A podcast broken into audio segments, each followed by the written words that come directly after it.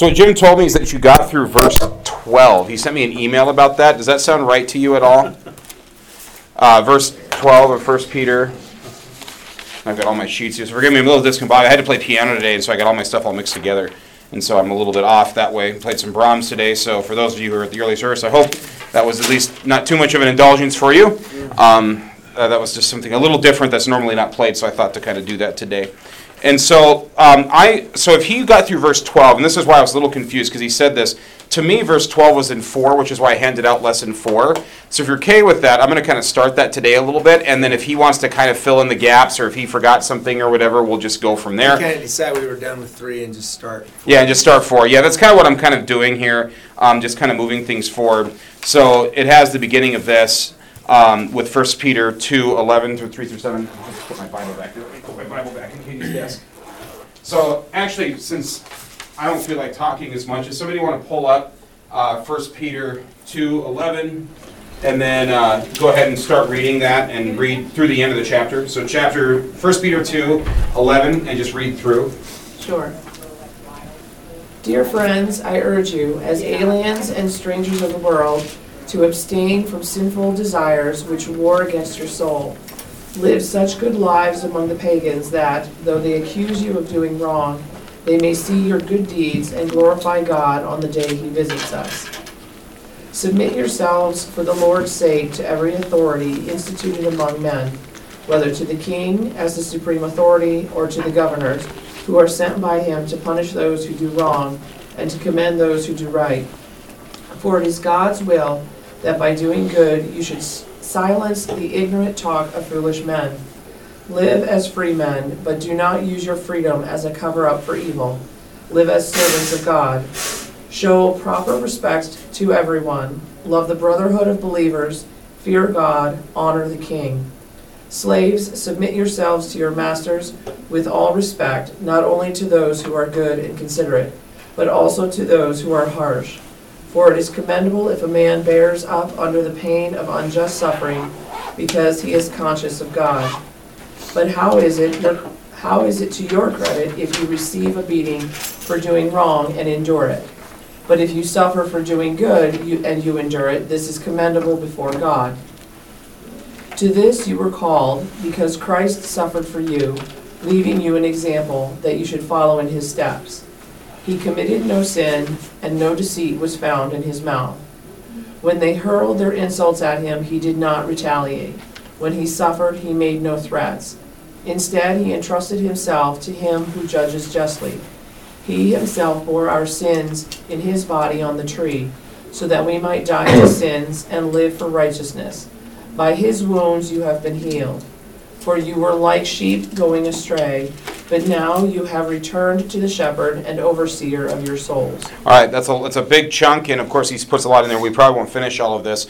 But this passage involving the civil authorities is one that's a real interesting in our climate because there's a lot of questions you can ask. he says, obey the king. Well, we don't have a king, so what does that mean? You know, like, so people get a little interesting. Does it mean the president? Does it mean the Constitution? Does it mean the governor? Does it mean all ruling authorities? You know, you'll have people that'll kind of work through this text a little bit because the idea of a kind of, what did Abe Lincoln say? Government of the people, by the people, for the people. That's not exactly something Peter had in mind when he wrote this, probably probably safe to say. So this can get a little interesting when it comes to interpreting things um, in our context in kind of a 21st century Republican democracy. It's a little bit odd to kind of think through that. So um, I'll get to that in a second, but I just want to show you that this is a text where it's hard to teach from it because we're in such politically charged um, uh, times where people are, everything's politicized, right? Everything's politicized. And since everything's politicized, you get this passage and you're like, I'd rather not talk about that one. Let's go to the next part.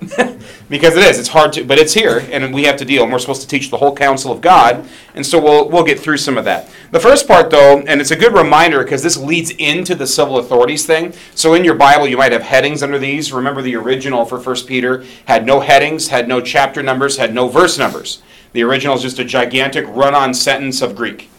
And so these headings and these organizers are good for us because it helps us to focus in on certain sections of text or it helps us to make references. One of the reasons we have verse numbers is scholars got together and said, hey, Um, in order for us to communicate effectively, especially in the bigger books, like say Isaiah, we should have chapter numbers and verse numbers so you can actually know what I'm talking about, as opposed to, oh, he referenced Isaiah, now I got to find where in the world he is in Isaiah, and it takes forever to find it, and then it's like, oh, he's he's here, and so it's just really, really kind of unwieldy. So scholars in the Middle Ages, in particular, started adding chapters and verses, mostly just so we could make easy references. Um, and, and so, but there, remember that those verses and the uh, chapters and the headings and the paragraphs, it's easy for us to read and it makes everything very clear, but the original didn't have those. Which means that sometimes you've got to go back a few verses or forward a few verses to kind of see what uh, Peter's whole argument is. We kind of lose that sometimes. Okay, so in this case, he starts, Dear brothers and sisters. Now, in the Bible that I have here, and I'm borrowing from Katie because I left mine in the other room,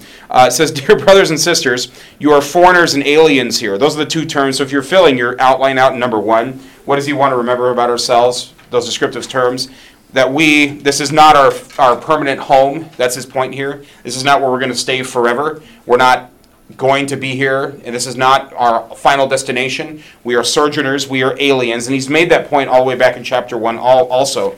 But you might have other translations as well foreigners, aliens, sojourners. Um, you might have something else too. Strangers. Strangers, yeah, there we go. In other words, you're you, obviously you don't belong here. This is not where you're meant to be in the long run. So while you're here, what does that look like? That's kind of the, the implication. So since you're strangers here, how do you act in terms of civil society and just in general? Okay, so he starts with that in number one. And then number two, what does Peter tell us we need to watch out for while we live on earth? What's he say in verse 11?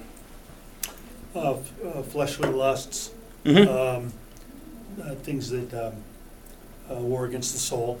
Yeah, it says evil desires, fleshly lust would be another example. Those things that are kind of, we call that that's, that sin nature that wants to war against us. We could also include in there temptations that come from both internal and external temptations. Some temptations well up within, some like we try to think of those things. The one I like to say is, have you ever, have any of you ever had noticed that sometimes when you dream that you sin while you're dreaming? You ever had that happen to you? Like you make the wrong decision while you're dreaming? Isn't that kind of weird? And so it's like it's not like you're planning to sin, and yet all of a sudden you're dreaming and you wake up and you're like, what am I doing? Why was that even in my head? You know, it's like, am I really that screwed up? You know, you know, it's it's weird to think those things, but it's true that kind of sin nature. So some of it comes from within, and then some of it also is external, whether it's peer pressure or you could even say spiritual warfare, demonic presences, whatever it is. You've got lots of things around you that put pressure on you, and a lot of the external things sometimes will appeal to those internal things that you already have. And so what Peter is saying here, he's basically saying to, you know, keep away from evil desires. That does not mean that you're saving yourself. Remember that that's very clear we're, you know, very Lutheran in that way. It's not because you're doing it to earn your salvation. You're doing it because you're a child of God and you want to please your Lord. You're doing it to persevere in your baptism. You're revisiting your baptism. You know, if God's placed his name on you and he's done that for you and you do this in response to him, well then yeah, you're probably going to be a little different right? It's probably going to change your life. We call that sanctification. Justification is being declared not guilty. God's like court of law, right? Not guilty. I see the blood of Jesus instead. And then sanctification is that constant process by which God makes us more like Him. And so when Peter writes like this, this has more to do, if we wanted to be technical, it sounds more like sanctification, right? The idea of being made more holy, because just earlier in this passage, he says that, right? He says, You are a chosen generation, a royal priesthood, a holy nation, a peculiar people, or a people set apart that's a holy people. Okay, so that happens just earlier in this chapter. So in that context, it's like, now how do you live um, a life that's pleasing to God? So that's your context for this, okay? All right, just throwing that out there. So, what comes to mind then, and this is on your handout, when you hear the phrase passions of the flesh? What comes to your mind? For me, it'd be my attitudes, actions, words, thoughts, deeds. It would be uh, the things in my heart. Okay. For, for myself. Right. Anybody else want to add to that? When you hear passions of the flesh, what comes to your mind? Or do we not want to say because it makes us feel guilty? Sex. Yeah, okay, there we go. Be honest. Yes, that's actually my response. Is when I hear this, I think of sexual sin. That's my, you know, where it's, or we just want to say the word lust, right? Um, but yes, I absolutely think that that's part of this. And he's writing to uh, a church that's in what we would call the Greco Roman world. And their views on sexuality in some areas were very screwed up. Um, you had, uh, I mean, there's just, I'll just say it that way. I don't need to go through all the details. But in the Greco Roman world, depending on where uh, P- uh, Peter's readers are reading this, I guarantee you they're going to think the same thing. Because the Greco Roman world, basically everything was available, all options were on the table. Um, and it was not, uh, it was odd because we have kind of an odd view in the United States. Um, we kind of think in dichotomies. So it's like either you're a drunk or you don't drink at all, or you engage in bad sexual behavior, or you're like a Puritan. Right, you get what I'm saying? Like in the United States, we have this weird kind of attitude towards things where we kind of we do this. In, uh, in the ancient Greco-Roman world, it's just like all options are available. There's no right. There's no. Uh, there's no like you are meant to be this way or that way. Just whatever floats your boat at that moment works. It goes. Okay. Now, not all of them engaged in that. Many of their philosophers said that we are better than animals and we shouldn't be doing those things. But the average person on the street, especially in the temple cults and stuff like that, it got a little screwed up. So when Peter's talking about this, I do think that one of the things he's talking about, no, it could be other things like Steve's talking about. It could be just, it could be passions in general. It could be not, not just lustful passions, the desires of the flesh that way, but it could also be anger. It could also be um, jealousy and rage and all these other things that we can talk about. Those are certainly included, but I do think that there's an element of that where you're sinning against your own body, where that makes a big that makes a big difference for folks. Okay, um, so that's one. Any other anybody else want to add when you hear the um, idea of passions of the flesh? It wasn't first in my head, but money because you can buy all those things that give you pleasure. So whether it's, you know, better bottle of wine or go to the fancy restaurant or whatever, have the fast car what- that some people think that you could use.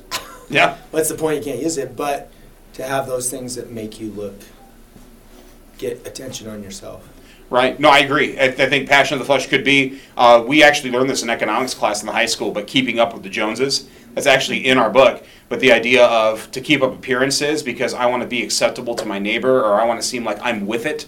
You know that can be part of it. I just want to. I don't want to be left behind. I want to be on top of things. I want to be trendy. I want to look like that. I have everything everybody else has. And so that kind of pressure could also be a desire of the flesh. You call it peer pressure, whatever you want to call it. Um, but that's certainly included, keeping up with the Joneses. Um, and there's other things as well. You know, maybe just material comforts. Maybe you just want to be comfortable.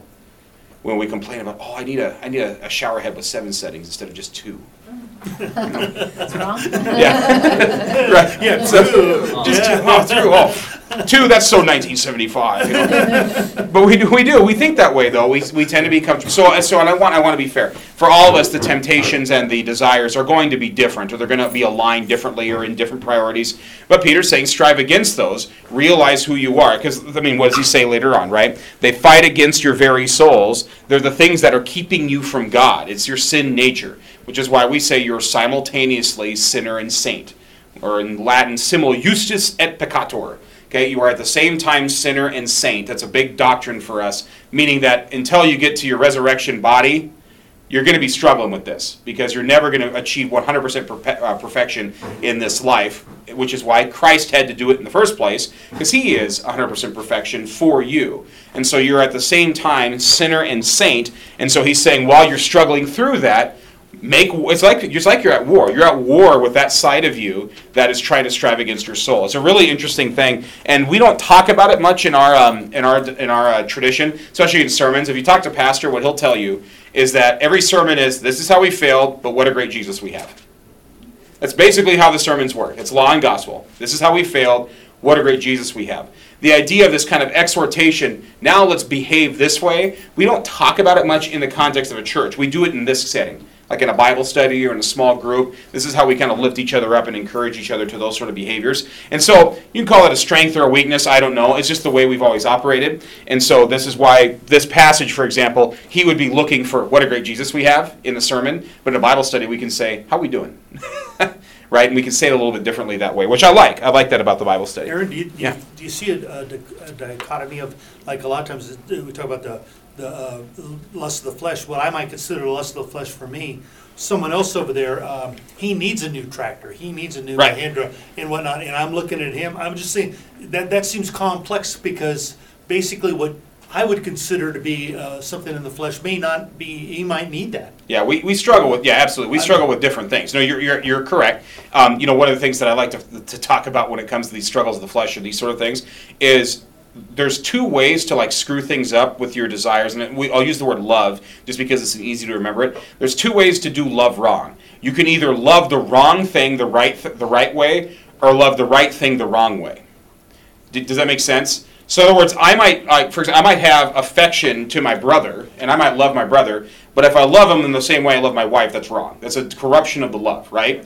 I might love my wife, but if I love her the same way I love my son, that's something screwed up there, right? Even though the object is correct, the way I'm going about it is wrong. Many of our desires, um, whether it's the uh, sexual ones or greed ones or um, self comfort ones or whatever it is, many of those desires are disordered, meaning that they had an original intent that, is, that have been changed, right? And so the idea is, for example, love, wanting companionship is not wrong. Wanting to be loved is not wrong. Wanting physical intimacy is not wrong. But when you take it out of the context of God's design, it becomes disordered, right? And so that's part of it. It's not that people have these all of these desires are inherently evil all the time. It's that the way we live them out or when we we abandon God's designs, they get corrupted and they're pursuing wrong things. Okay? So that's kind of how we so I'm giving you kind of a natural this is kind of a natural law thing. Um, again, another thing we don't talk about a whole lot, but the idea being that there's a design and a purpose, a telos, T E L O S, a telos, a design or a purpose for everyone um, and in every aspect of our lives. And if it's misdirected or disordered, that's what brings on human suffering and disease and unfulfillment and all those things in our lives. It's that sin nature that disorders those things. We're not aligned the way we're supposed to be. And so, yeah, it's going to be different. Some people, they just need something, they need it for their own practical purposes. You got a guy that needs a car just because he needs a car. But you might not need a car because you already have five. Right? So I mean that's that's that's the difference. So I no, I appreciate the comment, But it but I did want to say that. something just as simple as food, Yeah, yeah, right. right? I mean, you need food to Mhm. sustain life, but there's that extra, I mean, you don't need lobster. Caviar? Right. yeah. Right. every day. No, no, you're right. You're right. Well, and you know, this is this is useful in the Middle Ages. Of course, what they did in the Middle Ages, I was actually talking to my wife about this because I was thinking of a way to do this as like a student art project or something. In the Middle Ages, what they would do is they would sum things up with like the seven deadly sins. And the reason they did that, it wasn't because there's only seven sins. That wasn't the point. The point was, is these are useful ways of thinking, and then we have seven virtues to counteract the seven deadly sins because it's a way of living according to God's design. So, in other words, for example, one of the, the, the deadliest sins is considered pride. Right? Pride's like the original sin for most theologians. And that's not just Roman Catholics, that's a whole lot of theologians. They'll say pride is the original sin because Satan says, I will exalt myself in the congregation of the north. I will be like the Most High. And when he comes to earth, when he talks to Eve, he appeals to her pride, right? You will be like gods. You know, you'll have your eyes open. You know, it's an appeal to kind of that, that pride nature. Well, I want to be wise. I want to be smart. I want to be, right? So, pride. So, the contrast to pride, of course, is humility right? And so you have contrary virtues that go against those things. So lust, you have what they call charity, which doesn't mean charity in like handouts. It means it's a different word for love. Okay, it's charity. They say for love. Okay, and for um, for gluttony, you have self-discipline. Right, and so all these other things. It's so in other words, those desires inherently aren't always wrong. It's how they're lived out is the issue. Okay, and so that's it's an interesting thing. The medieval, medieval church, I mean, had its problems. There's a reason there was a Reformation, obviously. But those those sort of categories, thinking in threes and sevens, the human brain tends to like that, right? Because it helps us think through things. And so that's one of the things that you'll hear um, counselors tell you. Um, and I'm not a counselor, but I know enough about this. Is if you have an issue in your life that's a habit or a an addiction or a secret sin, what do you not are you gonna do you want to give it up? What are you gonna replace it with? You'll hear that all the time. Because it's one thing to say, you know, you have this habit, and the same. What are you going to do to fill that when it's taken away? Because you're going to want it back. So what do you what do you put in there instead? It's a really interesting thing. So in your own life, I can't. I mean, I, I am not going to give you a billion success stories or anything, but I'm just it's just something that I know is wise. That if you have something like this and you're striving against the flesh, what are you going to do to replace those desires or habits or lusts or whatever they are to to, uh, to live according to God's design? Again, not because you're saving yourself, but because you're wanting to please your Lord and persevere. It's about perseverance in this case. And of course, we'll fail, which is why this is where the message goes to like a Lutheran sermon. That's why it's great that we have the Jesus we have. Okay, right. Okay. N- uh, next section. Um, Paul has a section. So you guys want to somebody else want to look this up since uh, Nan ran Galatians five nineteen.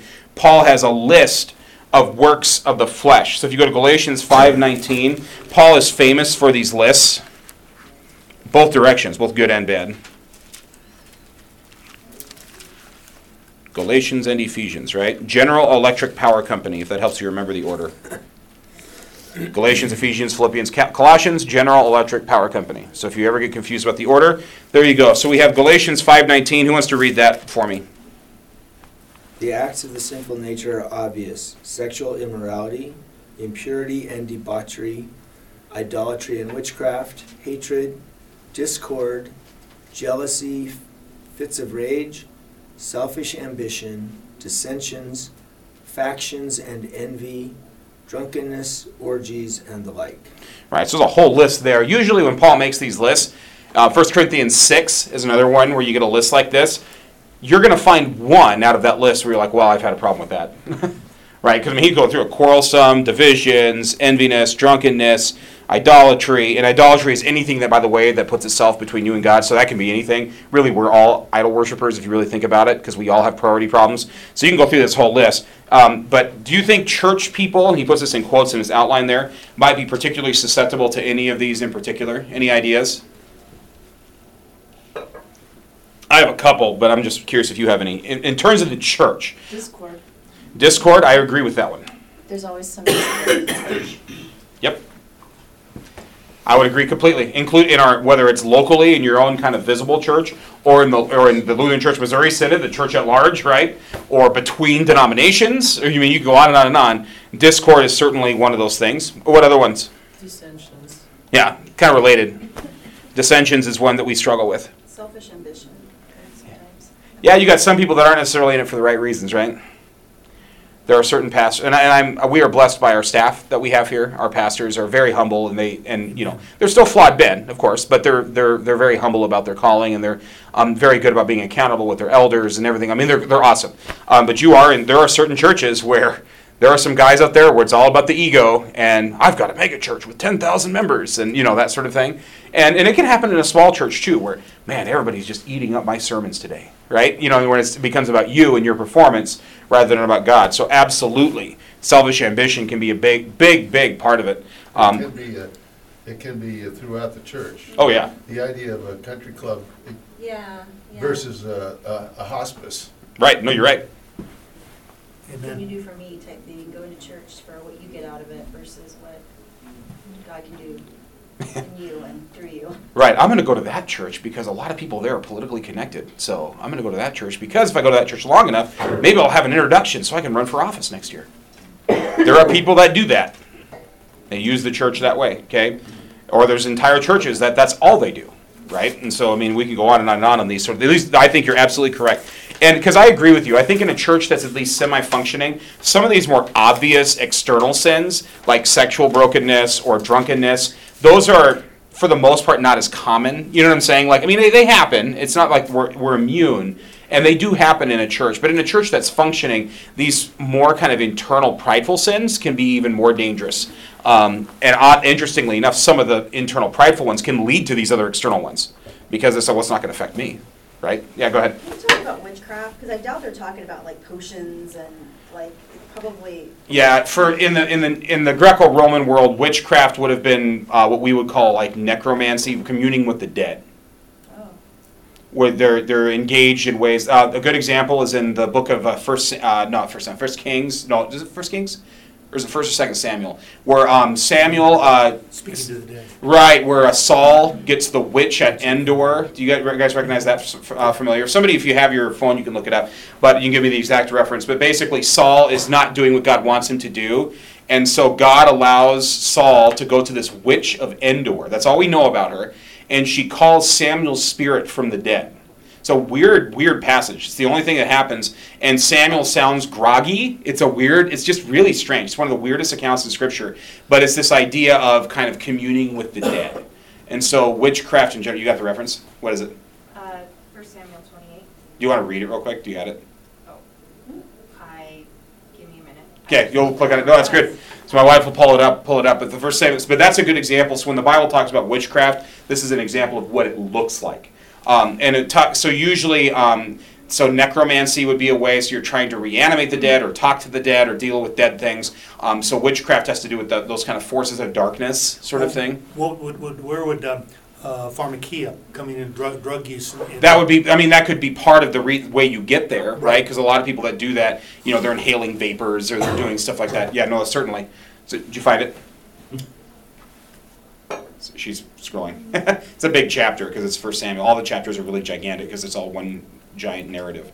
Um, once she finds it, I'll let her read. Um, but anyways, another example of witchcraft in the Greco-Roman world, by the way, would be um, they would go to the oracle at Delphi, and the oracle at Delphi, there'd be these vapors going up through the floors, and as the woman would inherit these vapors, she'd get into like a trance, and she'd give them the counsel of the gods, you know, stuff like that. That'd be your pharmakia. That'd be kind of that sort of that um, inebriated state. Or it could be that um, it could be even as simple in our context as things like using Ouija boards to tell the future. I actually think this would exclude stuff like that. Because why would you want to? I mean, the, the what I tell my high school kids is why would you want to mess with that?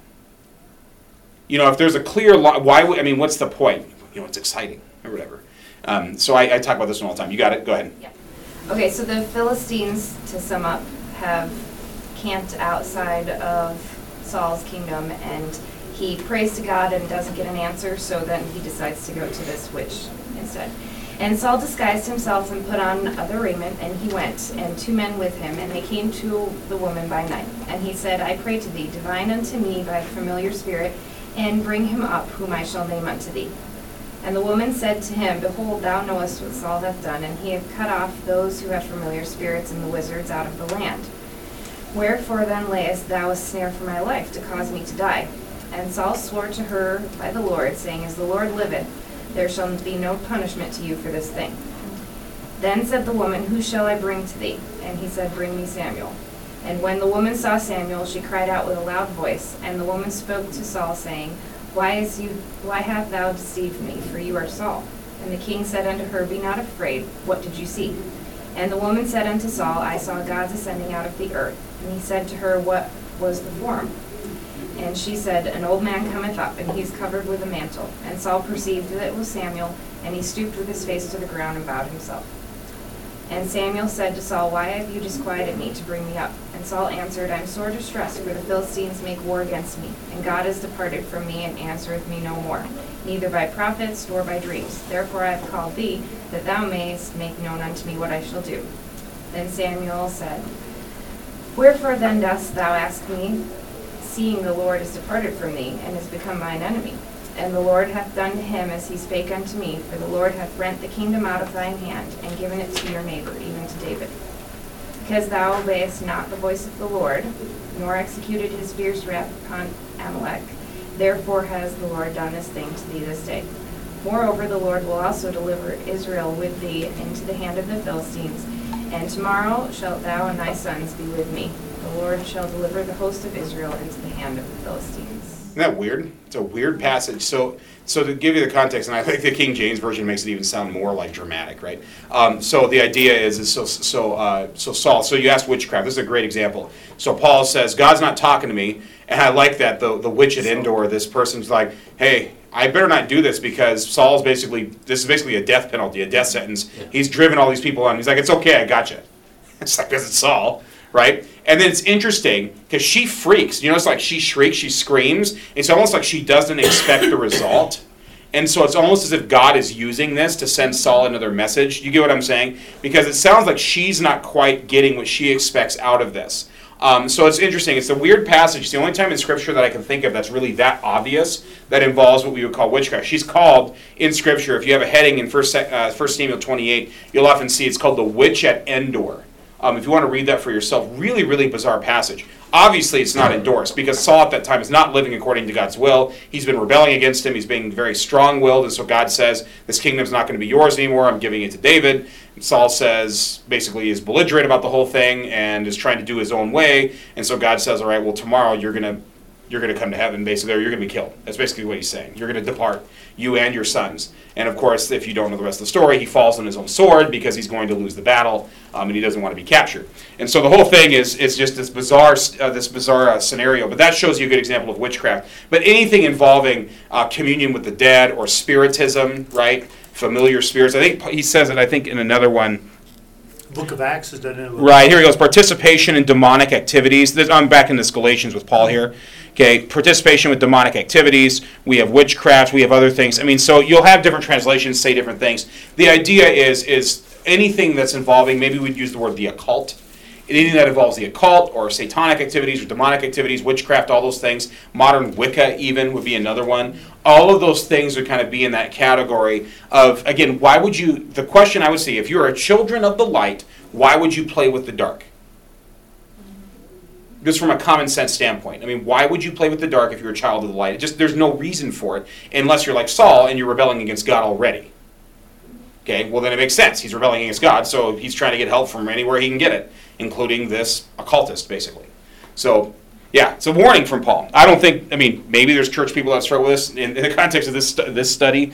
Um, I don't think that church people are necessarily engaged in this very much. I mean, it has happened in the past where there's some weird stuff. Um, there's a reason, like in the Roman tradition, in places like France during the Revolutionary times, there was something called the Black Mass, where they basically did an inversion of a Catholic service and like sacrificed a goat instead of having Holy Communion, and it was just really gross and weird. Okay, so I mean, there are times in history in Western civilization where this stuff has happened, and because we're in a post-Christian society, this kind of neo-paganism is popular again because it gives people a sense of identity. Um, if you go to Europe, there are people that are worshiping Odin again. Did you know that?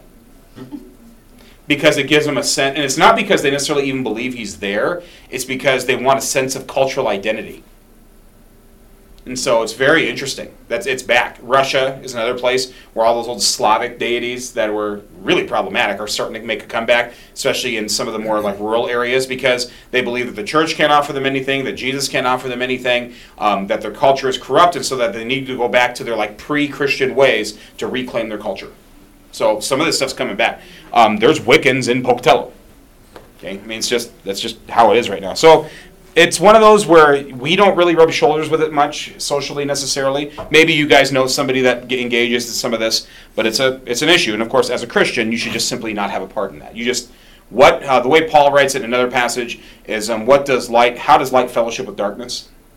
Right? What fellowship is there? There's basically, in other words, none.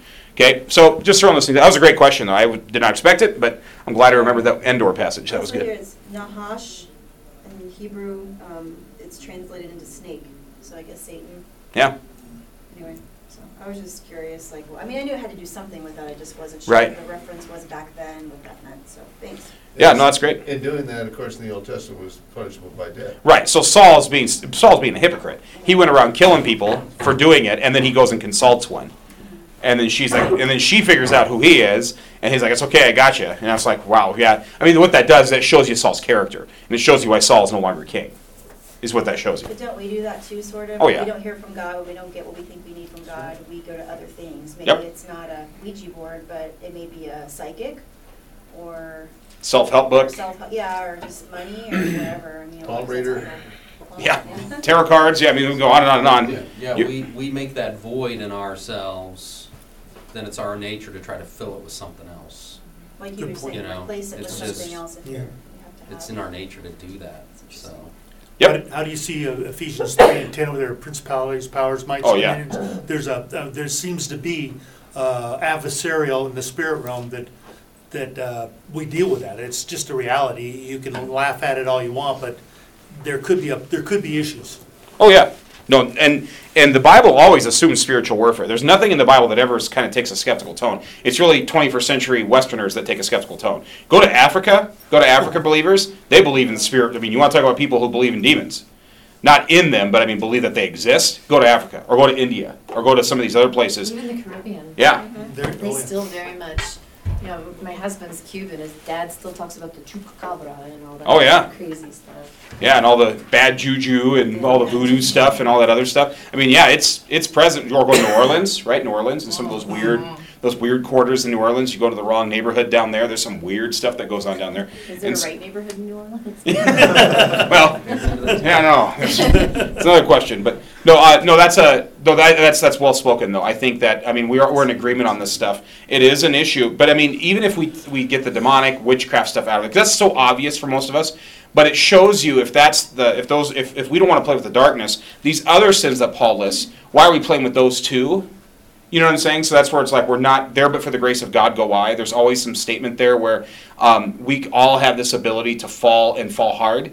And so that's why we abide in God's grace and we rely on His Holy Spirit to fill us and to show us the right direction. And we spend time with each other doing this because we encourage each other, spend time in the Word, receive the sacraments, and we go on and on and on. We do these things. God gives us these things because in this vale of tears, you will have issues.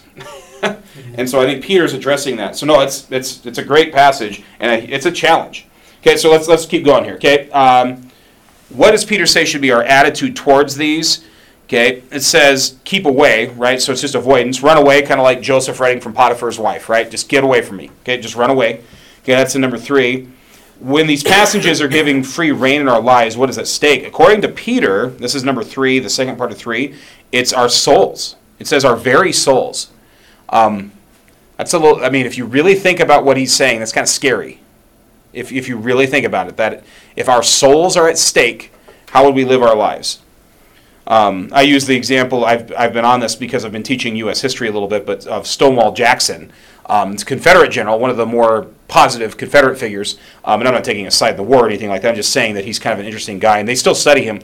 But Jackson was asked one time, the reason he was called Stonewall is they were like, look at Jackson standing like a stone wall, you know, rally behind the Virginians, because he's just unperturbed. There's cannon shots and mortar shells and bullets firing everywhere. He gets hit in the hand. He's holding his hand up like this, and he's just and he's just sitting there. And they're like, how are you doing this? So after the battle's over, he's like sitting next to this dead boy. This boy dies, and he's sitting there, and one of his uh, lieutenants comes up to him and says, Jackson, how are you so serene in the midst of all this death and destruction? And he just simply says something along the lines of, God has appointed an hour for my death, so I don't concern with that, and he's taught me, therefore, to be as comfortable in bed as in battle. And just very bluntly, and he said, so you should, so I just concern myself to be prepared to be going at any time and he's like, and if you if all men lived that way, everybody would be equally brave. Like, okay then.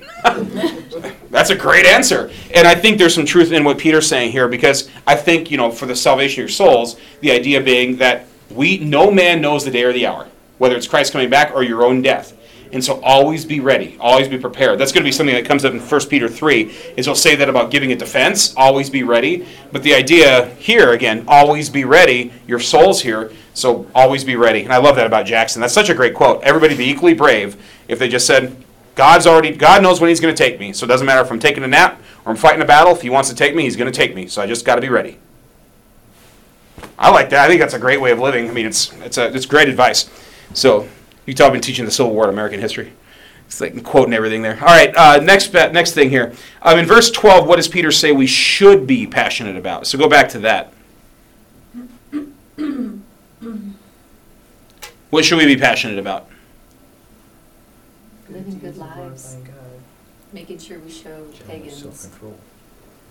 Self control, honorable behavior, I have in this translation here, right? Li- how we live amongst unbelieving neighbors. So that's what we should be concerned about. Being a good example. That's exa- so for those of you that said yes, being a good example, being God's hands and feet in the world, so that when they look at us, they're like, "Huh, those people are godly people." Or, and pastor, it kind of relates to pastor's sermon today. You know, what are we known for? You know, what are we what are we known for?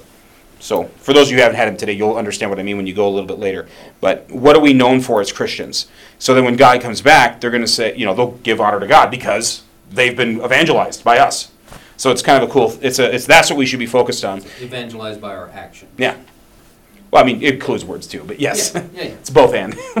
right, because that's the old famous. What's the? Everybody loves to quote the Saint Francis of Assisi: um, "Preach the gospel and when necessary, use words."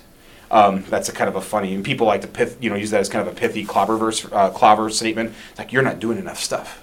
It's like, well, you do kind of have to teach at some point, right? That's what Paul says. How can they hear unless they have a preacher? So I mean, at some point you do have to preach, but yeah, it's a both and. It's a both and. It's both your actions and your words. It's they and they're and it's not and, and the, basically hypocrisy is where you say one thing and do another. It's both, right? You're bo- doing both of those things together. So yes, correct. Yes, it's how you act. In this case, and you're right. In this in this verse in particular, how you live would be would be certainly your actions. And then your speech would be part of your actions, I guess, in that case. But no, you're right. I, I'm not disagreeing, just kind of clarifying. Um, yeah, next, uh, what does Peter say? Oh, wait. Since most of the people Peter is writing to were non-Jews, what did he mean? Who did he mean by the term Gentiles? Um, that's what you have, and we have unbelieving neighbors in this translation, but some might have Gentiles in verse 12. It just simply means what? Go ahead and translate that for me. Non-believers. Just non-believers. That's all it means. Because uh, remember, he says, "You are a chosen generation, a royal priesthood." We are now the spiritual Israel.